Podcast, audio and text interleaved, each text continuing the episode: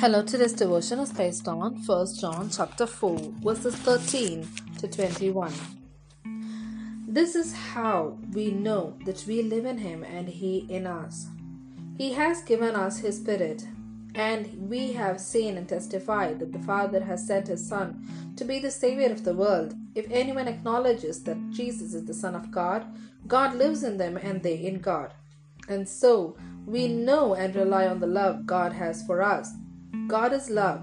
Whoever lives in love lives in God, and God in them. This is how love is made complete among us, so that we will have confidence on the day of judgment. In this world, we are like Jesus. There is no fear in love, but perfect love drives out fear, because fear has to do with punishment. The one who fears is not made perfect in love. We love because He first loved us. Whoever claims to love God yet hates a brother or sister is a liar. For whoever does not love their neighbor, uh, brother, and sister whom they have seen cannot love God, whom they have not seen. And He has given us this command anyone who loves God must also love their brother and sister.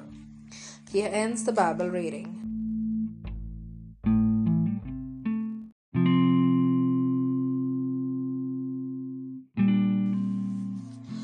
Perfect love. Lord, when we see something swirl through your word, help us know their significance. Abiding in God. In a swirl, the water goes round and round. Similarly, John's themes of abiding in God and in God's love by loving others go round and round. There are a few indicators that show us that we abide in God and God abides in us.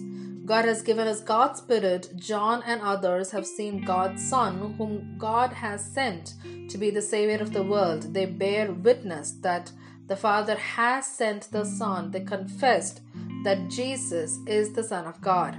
We know and believe in God's love, but also we abide in love and so abide in God and God abides in us. God's perfect love. What do all these knowing, believing, loving, and abiding mean?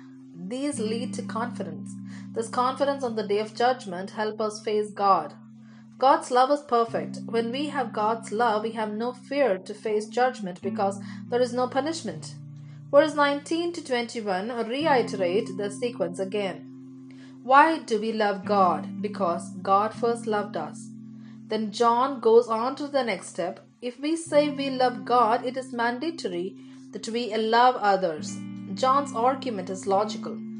If we cannot love others whom we see, then how can we love God whom we cannot see? Where do we stand in this? It is not easy to love others always, but how can we claim to love God? The only solution is to ask God to fill our hearts with God's love to enable us to love others. Let us ponder on this. This is not optional, it is mandatory because it is a commandment of God. God of love, help us love others as you have loved us. Thanks be to God who gives us the victory. Hallelujah. Amen.